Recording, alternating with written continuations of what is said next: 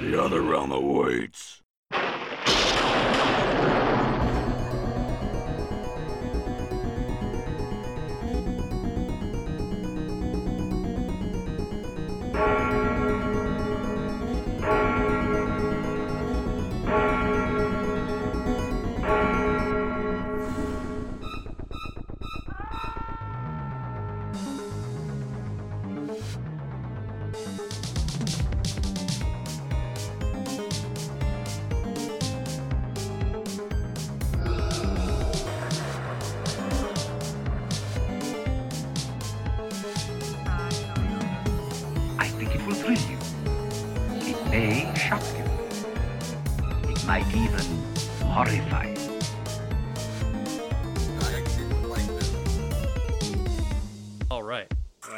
Actually can use R T X voice now, but I'm not going to go through the trouble to set it up. Wow, that's pretty cool. Is it they did they like update? Start. Did they update it in some way? Well, or something? I got my new G P U finally. You know. Oh um, right, right, right. Now it works, but whatever. Uh, so I got to introduce this. There's several ways I could introduce this because there are too many good voice clips in this game, but I think I got to go with one of my personal favorites, Dark Metamorphosis. It is welcome. To Please Don't Listen to This, Your Soul Depends on It, Hell O Scream Monster, Terror Sowed of Fright, Goresome Foursome. We are here discussing the Symphony of the Night. The children of the night, how sweetly they sing. And uh, this is, uh, it's just a, you know, a, a duo today. But here with me, I have miserable little pile of secrets, Alex. Oh, that's me. I'm a man. And I I am your host, secret boot wearer Nick. Oh, he's just a little bit taller. Just no sli- very needs, slightly taller. No one needs to know. No one needs to know. Uh, yes, but we wanted to talk about Symphony of the Night. More specifically, I wanted to talk about Symphony of the Night, and uh, Alex said, "Sure, that sounds like fun." Yeah, I like. This but game. This is yeah, it's a great game. I I don't think like. I have known people to be contrarians about a lot of games, but I don't think I've known anyone who has played Symphony of the Night and gone, yeah, it's it sucks, like, now in comparison to modern. I don't think, I think it is just, there is too much that is good about it for it to be, like, have the tide turn against it. Like, Ocarina, people turn on Ocarina, right? You know, Ocarina of Time, like, oh, yeah, yeah whatever, nineteen ninety-eight, uh, uh, like, uh, every game build uh, builds on Ocarina of Time, even the games that come right after. But other like memorable there are some memorable games where just like there's too much going for it. I think it's it's so hard to be against this, even if you're playing it. Let's say you were born in the year two thousand. If you played it now, you would probably still get a kick out of it. I think yeah I think so and I, especially within that kind of era of, because that was a very specific game space, especially on the PlayStation one. Um it, it was kind of a deliberate attempt to do what games were good at, as opposed to this brave new frontier of garbage looking pixel guys. It's very funny because um uh they were, you know, going the exact opposite direction. You know, this was getting worked on at the exact same time as Castlevania sixty-four, which is a famous train wreck. Right. Yeah. And they were like, Symphony of the Night, that's the side project, that's the budget shit, that mm-hmm. that one nobody's gonna remember Symphony of the Night in a couple it still years uses three D pixels. three D, that's the future. And while they were right in the sense that three D is the future, they were wrong in the sense that Castlevania sixty-four sucks because nobody was ready for it and nobody knew how to make a three D environment at the time. There's Whereas, not a lot you know, to salvage that era from that era. No. Uh, really. On the other hand, yeah. you know, using the PlayStation's like uh, you know processing power, you can make something that is a really really nice two D game. Yeah, now with C Ds we could put two castles in it and uh, C D quality audio. Dracula can talk. Yeah. Before you had to go to the P C Engine for that. Yeah. Um but Alex, how did you first play Symphony of the Night? Um it was only a couple years ago for me. Um I want to say maybe twenty seventeen, twenty eighteen. I finally got around to it, and um, for a while I had wanted to try and uh, track down a physical copy of this game, but it was mm. by that point it was prohibitively expensive, at least for me. Um, and I was looking into some of the other options, right? I'm like, okay, you know, this game is incredibly popular. It must have been ported everywhere. I'm like, well, you could either play the um, original game on P S one, mm-hmm. the uh, P S P port collection with Dracula X. Um, or you can buy it digitally on the PlayStation three. And I'm like, wow, okay.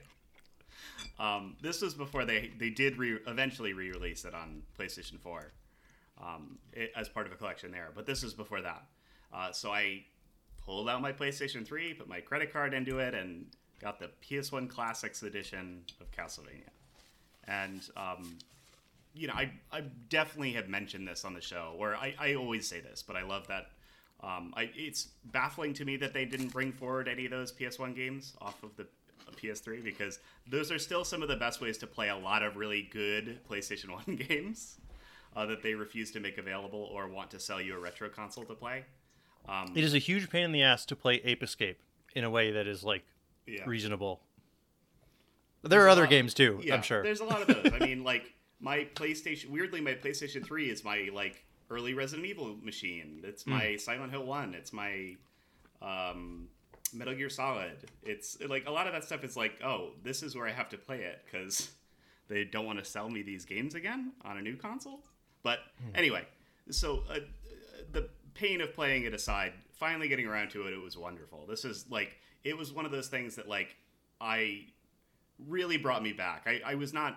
I haven't not played a ton of Metroidvania games. It's kind of a recent recent guy for me. You know, I went back and did all the Metroids and some of the indie games and all that stuff. But this really did kind of get me into that headspace of just, like, chilling out on a Saturday and just blitzing through this castle. And I, I think it oh, helps yeah. because the game is uh, pretty easy. Once you get, like, an hour or so in, you can kind of just zone out and do everything. One of the many ways it sets itself against the classic Castlevanias. Yes, absolutely. It's and one of the other things, I'm sure we'll talk about it a little more, but I I really admire this game for just being like weird systems on top of systems. It's it's a mess yeah. in a good they way. They don't mesh. yeah. They don't mesh at all. Um, I think that is the uh, nonsense. It's great. That is the edge. Like occasionally, I'll get into like uh, stupid like arguments with. Say, for example, our friend Andrew about whether this game or Super Metroid is a is a better game to play, and that's right. of course doesn't matter. None of that yeah, shit no matters. One, this no one could, wins having nobody wins there. But the thing that always gave uh, Super Metroid the edge to me was that it didn't have a bunch of fat that like yes. like that like a bunch of uh, shit stacked on top of each other that doesn't always work uh, and doesn't really interact with itself super well. However, I think that if you are playing Symphony of the Night, that is the charm. The charm is a bunch of stuff that doesn't work. Like a yeah. luck stat? What do you need a luck stat for in an exploring two D adventure it, game? It, yeah, it, it affects like a handful of things that are not that important. But no. it's like, it's it's a kitchen sink game in a way that like a, a handful of other kind of games try to do. But like the one of the big, I mean, this, this being a Konami, Konami game, um, kind of puts it in the same failing, but this always felt like a Kojima touch to me. It's just weird, dumb details that don't matter, but make the game richer, or make it like poking into a corner and finding the boots that give you one extra. There was there was fight. something in the water fountain at Konami in the late nineties yeah. for sure, because uh, like you know, Suikoden, Symphony of the Night, uh, Metal Gear Solid One, all of those games are kind of designed in the same way where they are feature rich to a fault. They've got so much kind of going on in them. Uh, yeah. Silent Hill, of course, uh, is a little trim, more trimmed down in that respect, but even they were like, you know, pushing the envelope for how a three D person would look in a game.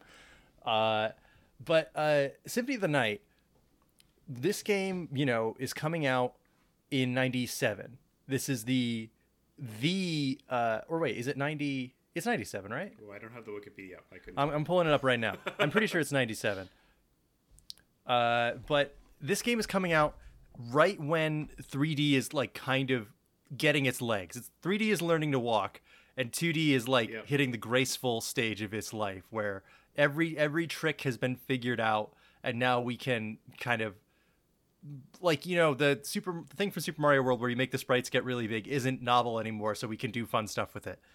Right. Yeah. It's they've kind of they've explored a lot of what pixel art can do, and uh you yeah a lot of the new fancy effects are stuff you can do with three D, and even like some of the early like Super Nintendo stuff was they kind of faked three D, or you know right. they, they kind of approximated what it might look like.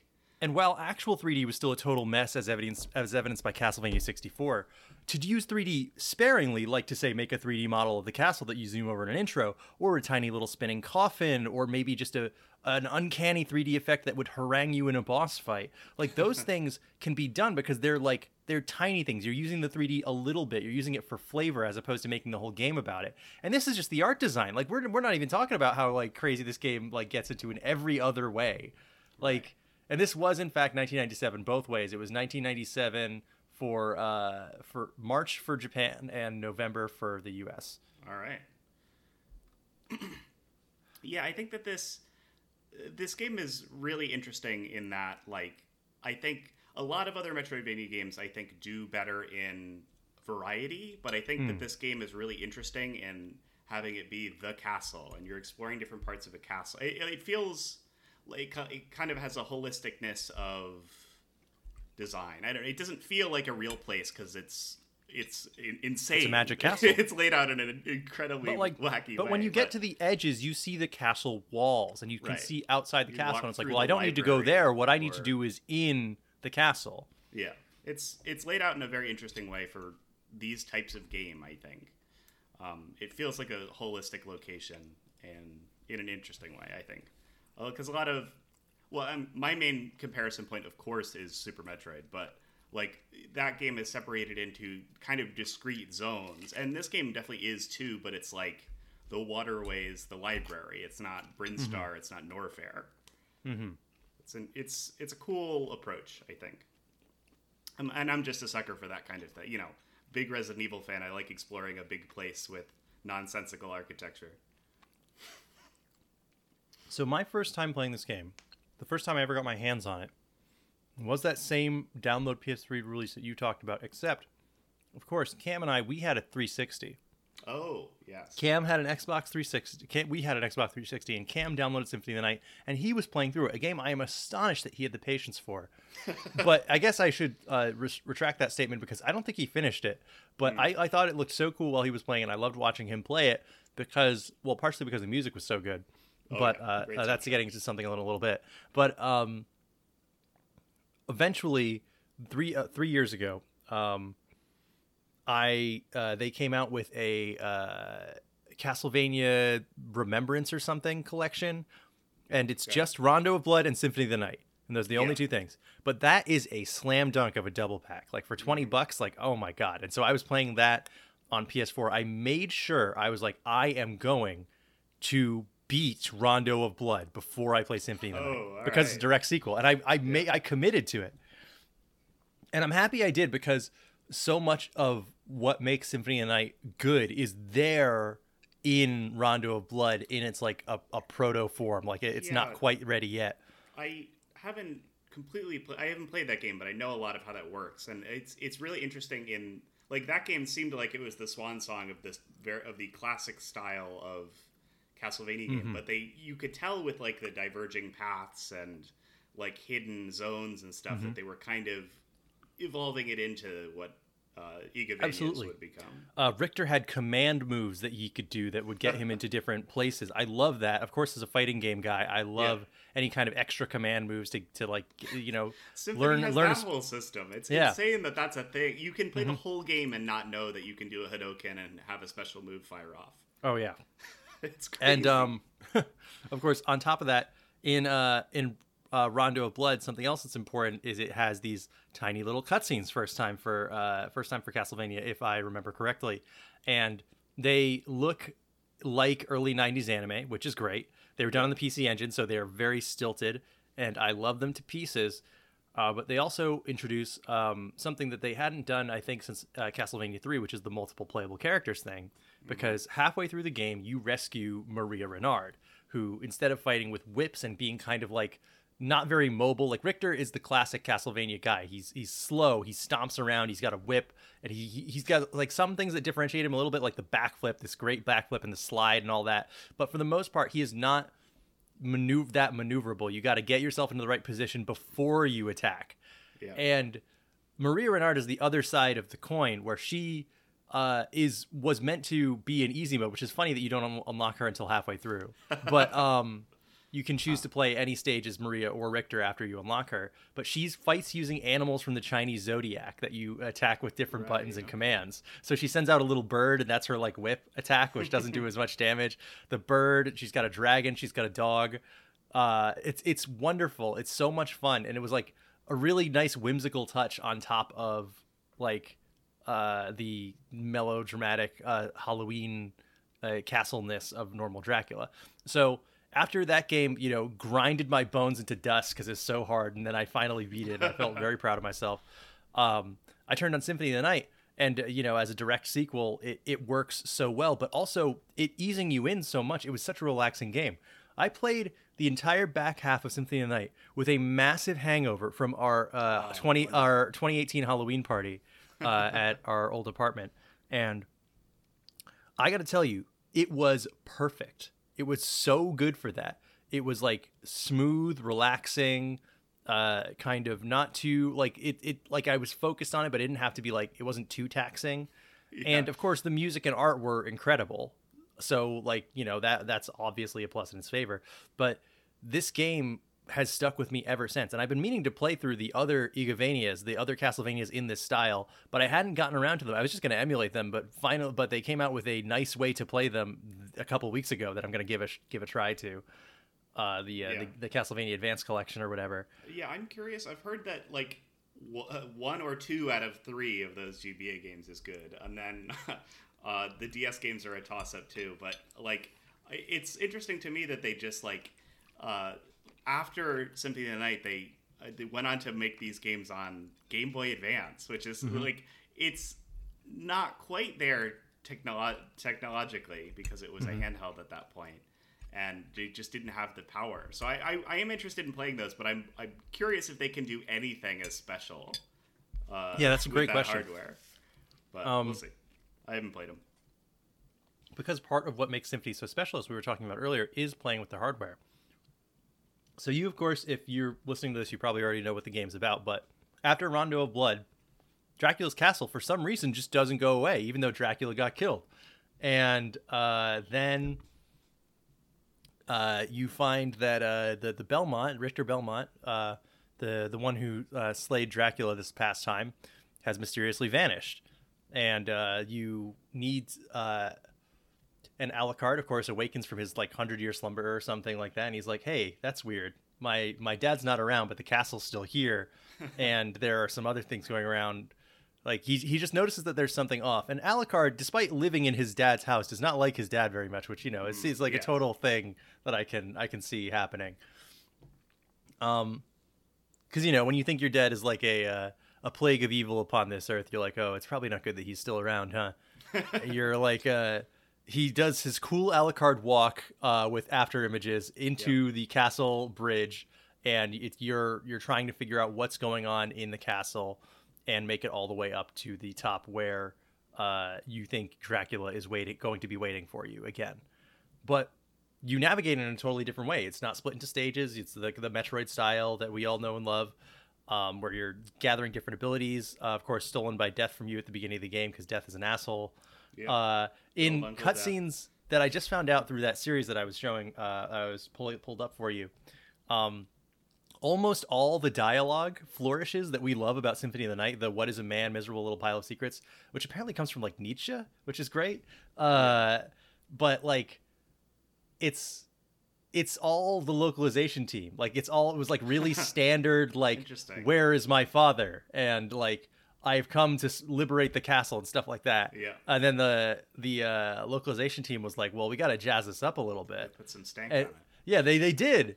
And uh, people make fun of the dialogue in this game, but it, people, we're still talking about it. It's so yeah. memorable. It's it's part of the charm. Absolutely.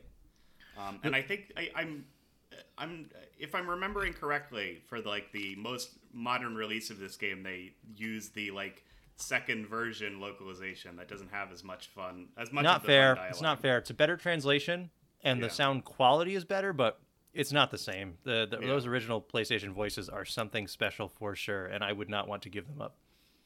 Um one of the things I really love about how this game opens, especially if you um if you hadn't played Rondo of Blood, it, it does it's it starts with like a previously on Castlevania. Gives you the Star Wars text they, scroll you you get to play the final boss fight uh, mm. as Richter, and um, you like you start the game fighting Dracula, and it, it's just a really cool kind of it's it's a flashback, but it feels like you're at, already at the end of the story.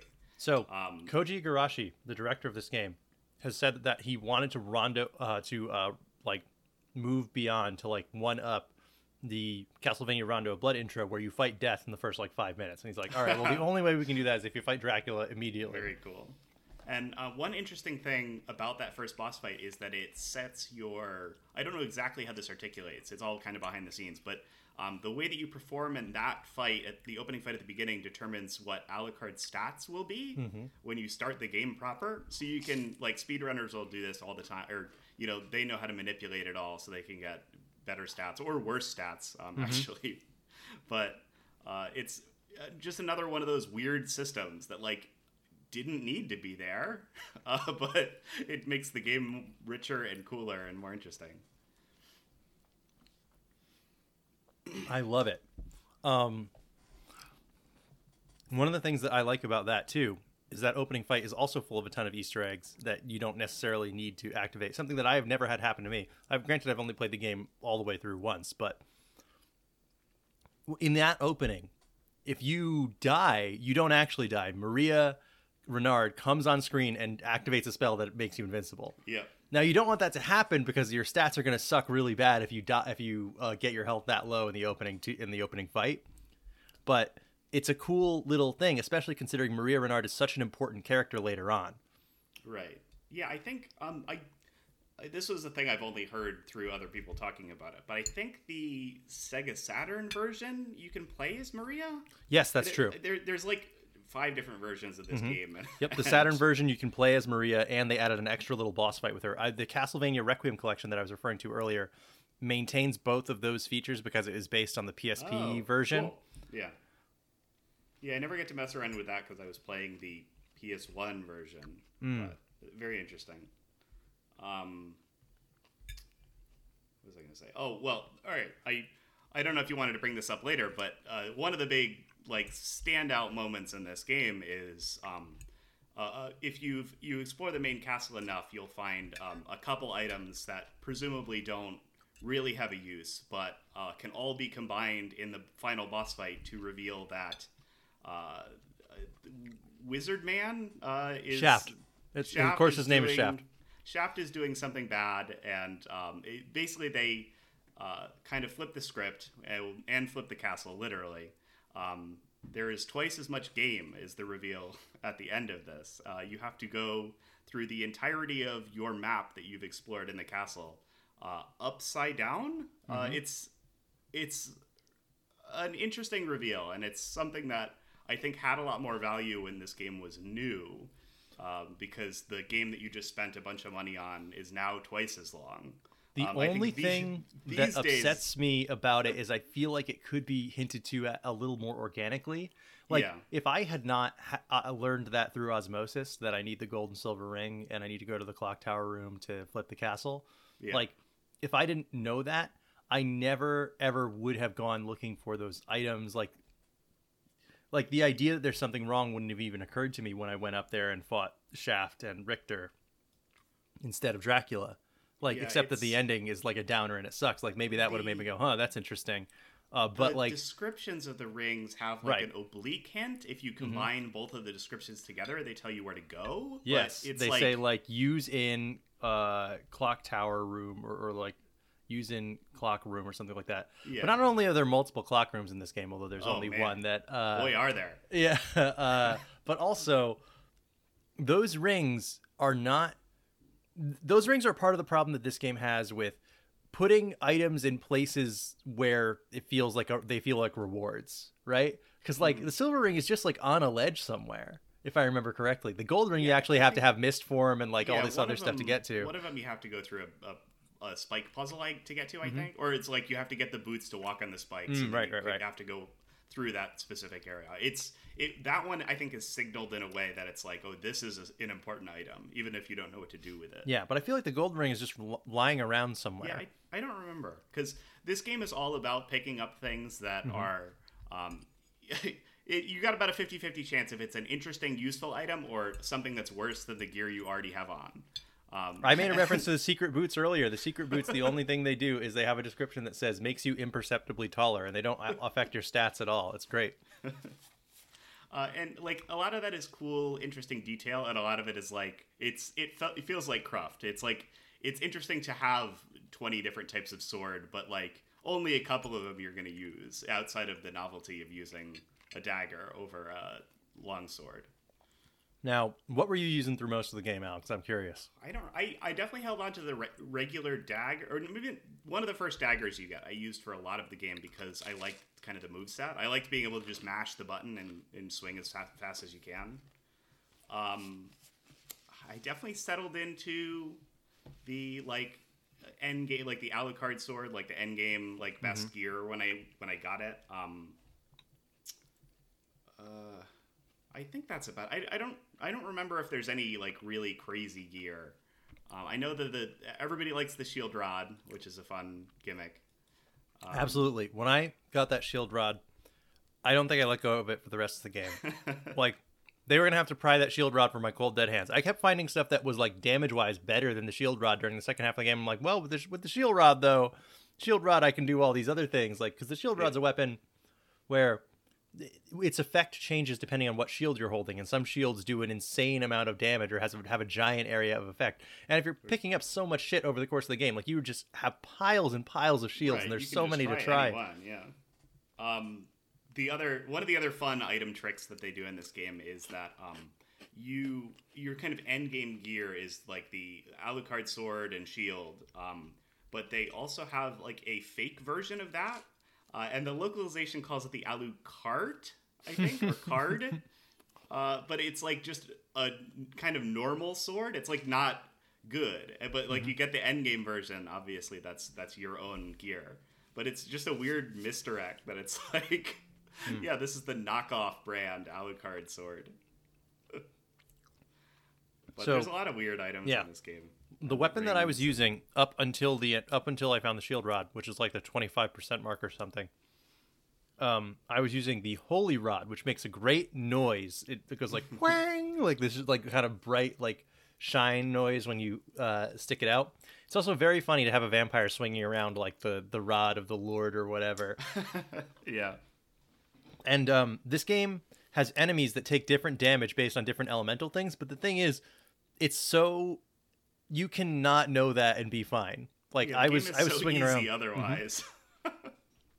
I was swinging around the holy rod, not noticing any difference in yeah. which enemies I was killing, and that's fine. It's it's totally fine because the bulk of the game is about the exploration. The combat is fun, but it's not something that you need to spend one hundred percent of your time on, like you would in say a Dark Souls game. It's interesting. I was um, talking about this online with somebody else because the, these two. Um, Symphony and Super Metroid came up like in comparison, like they mm-hmm. always seem to do. Um, but I, uh, it's something that I kind of noticed and uh, is an interesting thing, kind of from the design perspective on these two games, is that um, uh, Metroid, when they like when you beat the game and you get your results screen, they they give you an item percentage based mm-hmm. on how many items you have found um, throughout the game. Um, but the way that And I, I don't know if the other Igavanias have a difference for this, but the way that Symphony of the Night tracks your completion is by map completion. By mm-hmm. having visited every room, you get one hundred percent. Um, it's it's interesting because I think it, it definitely puts forward kind of the... I think the design ethos of this game is less on the like challenge or the joy of the mechanics and more in just getting to see this insane, cool... Mm. castle that they put together, and then doing it twice because you have the inverted one. And part of that is the art of this game. Now, the art of this game is absolutely gorgeous sprite work, which we've already drawn, but all the portraits are done by Ayami Kojima, who is who was like the tastemaker for the franchise for a while. Gorgeous, gorgeous painted characters. The best-looking yeah. Alucard you've ever seen. The, J- the Japanese box art for Symphony of the Night is gorgeous. It, honestly, people, it really reminds me of the guy who does the like, or who did all the illustrate Final Fantasy illustrations, all the like old, yeah. um, old ones, like the things that they would then went and made the pixel art based off of those original drawings. Very interesting art style. I like it. Mm.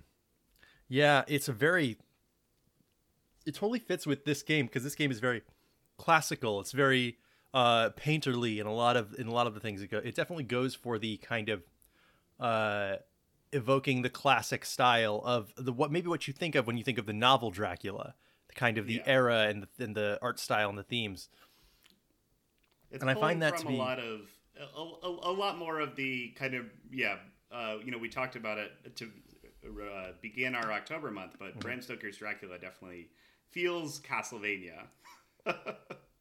And of course there are multiple you know, references to that movie in this game, yeah, the clear which is influence.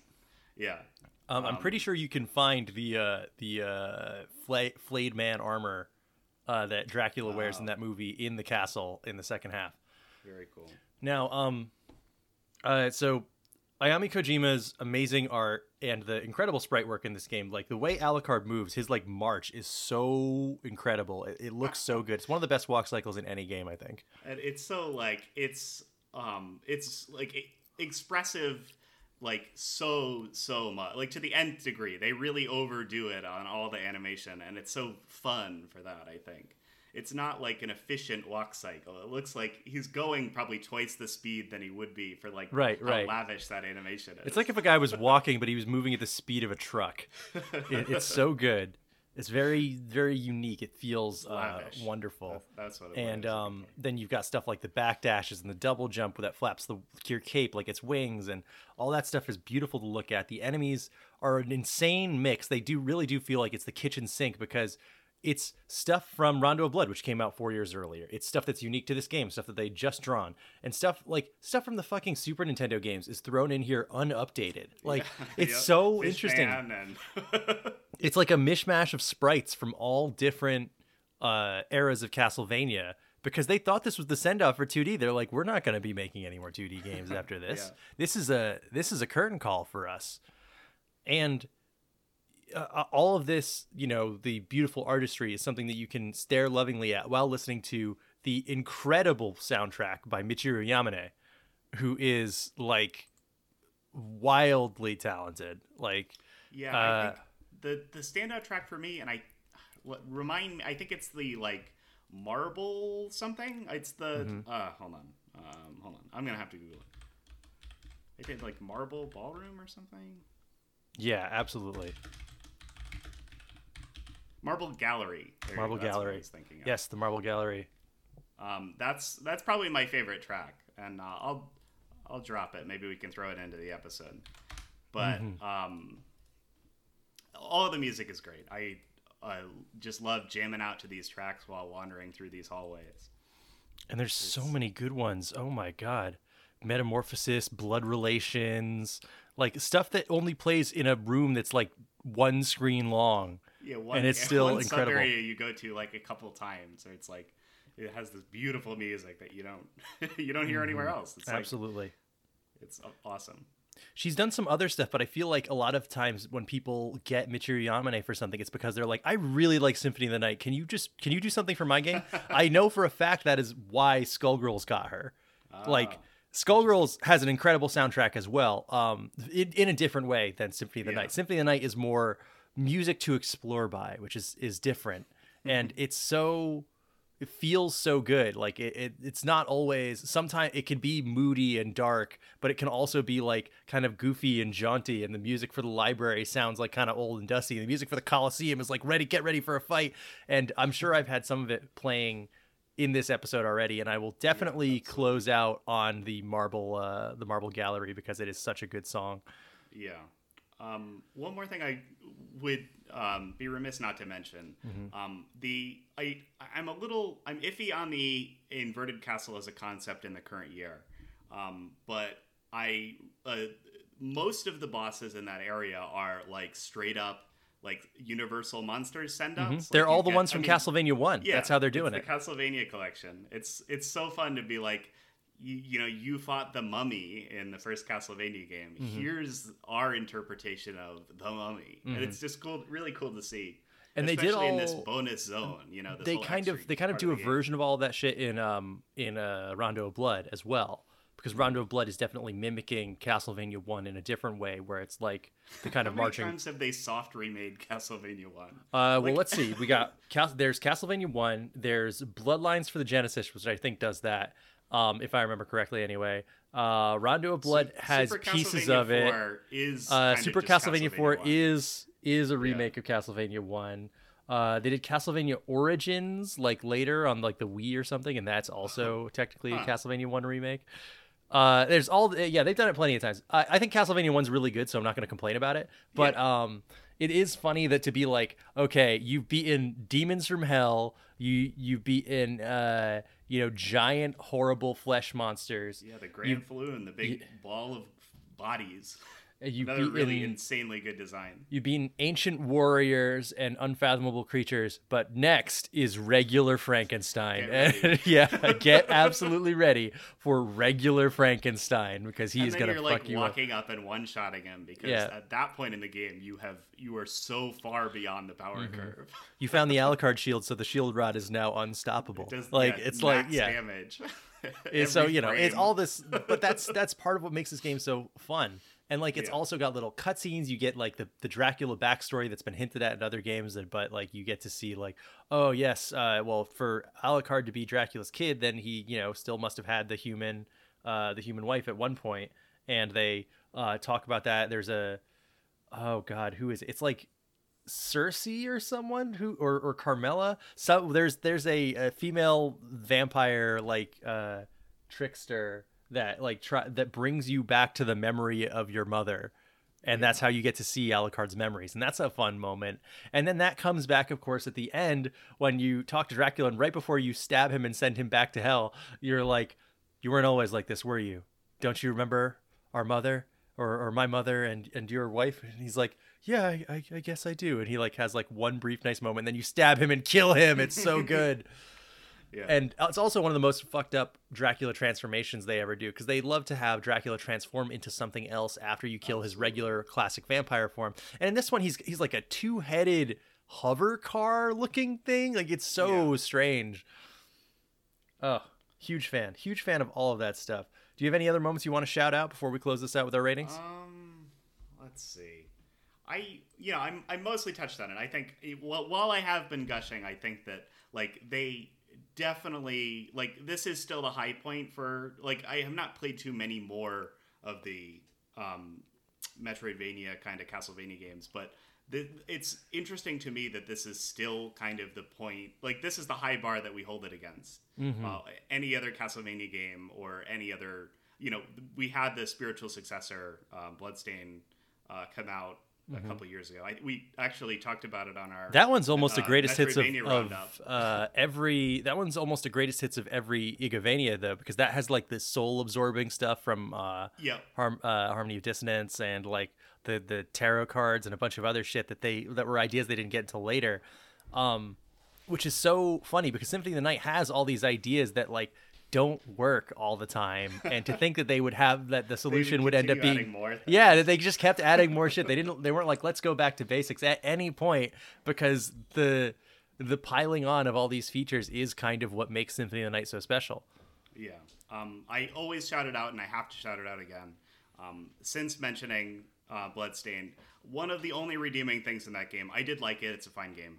Um it has the coolest take on uh this This game does the inverted castle. Um, mm-hmm. Bloodstained has uh, just gives it to you as an ability to just turn the map upside oh, down. Oh, that's a great idea. And I didn't know that. It's such a cool touch, and there's so many secrets you can get to just by like looking at a, a hole in the air and being like, how do I get there? Oh, I just turned the whole map upside down, and now I can explore it. Um, really, really cool send-up of this game's big, unique secret. Yes. Um, uh, yeah. And I, I, well, I like that the inverted castle as well. It doesn't, like... Uh, you kind of have to go in a certain order, at least if you when you once you're finding abilities in the in the uh, regular castle, and then the inverted castle. It's like, well, you already have all the abilities, so you could go anywhere. There's and five you things you need to get. Yeah, they don't need to design the map because yeah. it's literally you can fly. So yeah, exactly. Like, you can fly and it's it. upside down, so they're like, all right, just form a bat and get around however yeah, you want. Like, there's no way you could jump up this, but you don't have to. Mm, final note on the game, I think, before we get into ratings, is that more games should allow you to turn into mist. I think that that is. I, I think if, if well, any lessons are still even, left to be learned from Symphony of the Night, it really touch on those uh, animal transformations. But it is one of the like coolest unlocks in games, mm-hmm. I think, to be Absolutely. able to turn into mist or a bat. Uh, something that uh, Shantae does super well, although in a much uh, in a much different way, uh, yeah. of having kind of animal forms be your way of getting around. Yeah, and the dog being your shine spark, or the wolf. It's such a funny, yeah. like, funny touch. And you just do a flash kick to do an insane high jump. But yeah, do we want to do ratings? Absolutely. Uh, now this is this does not play take place on Halloween or anywhere near Halloween, but this is a fucking five pumpkin thing. Oh, Come yeah, on, there's mummies, Come there's vampires, on. Yeah. mummies. You got your Frankensteins, your Draculas, you got everything mm-hmm. that you could possibly want. It's the spooky Halloween castle, and as far as I'm concerned, almost every Castlevania game gets a five pumpkin out of me. Oh, like yeah. it's Absolutely. it's it's easy, it's easy. Um, and. Unfortunately, I gotta say one scream, because that's not what this game's going for, but that one scream comes from the cutscene for the Legion boss fight, or whatever the flesh ball thing is called, mm-hmm. uh, where all these like corpses are marching into a room and climbing onto this horrible ball orb, and that is a very yeah, it, spooky it image. It does have some real evocative imagery, I think. Even even though it's not trying to scare mm-hmm. you, it's like, this is fucked up, and it, they absolutely do it. It shows that so, they have it in them, and were they to try and make a game yeah. that was really like disturbing and like, oh, fucked up, like they could do it. That's just not at all what they're going for. Yeah. And I think I'm going to give this the screams of all the tortured souls that make up the giant wall of corpses. That's a lot of screams.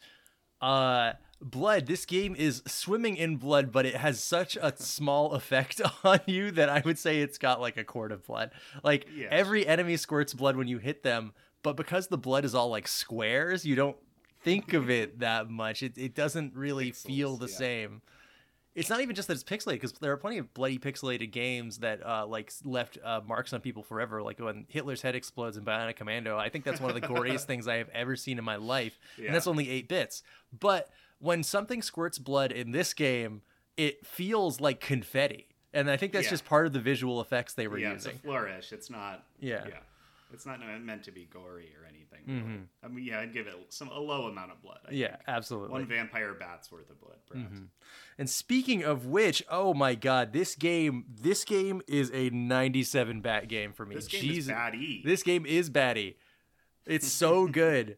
I I love this game. ninety-seven bats. I can't think of any other number that would be good for it. Like yeah. it's just it's just fantastic. It's so good. I think, yeah, I'm gonna give this one bat that you need to be. In order to traverse the inverted castle. That makes sense to me. So, listeners, if you haven't tried it yet, if you like, if you enjoy video games, and especially enjoy like Metroidvania exploring type video games, and you haven't played the original Symphony of the Night, I'm pretty sure that Requiem collection is available on most modern platforms. I think it's on Steam.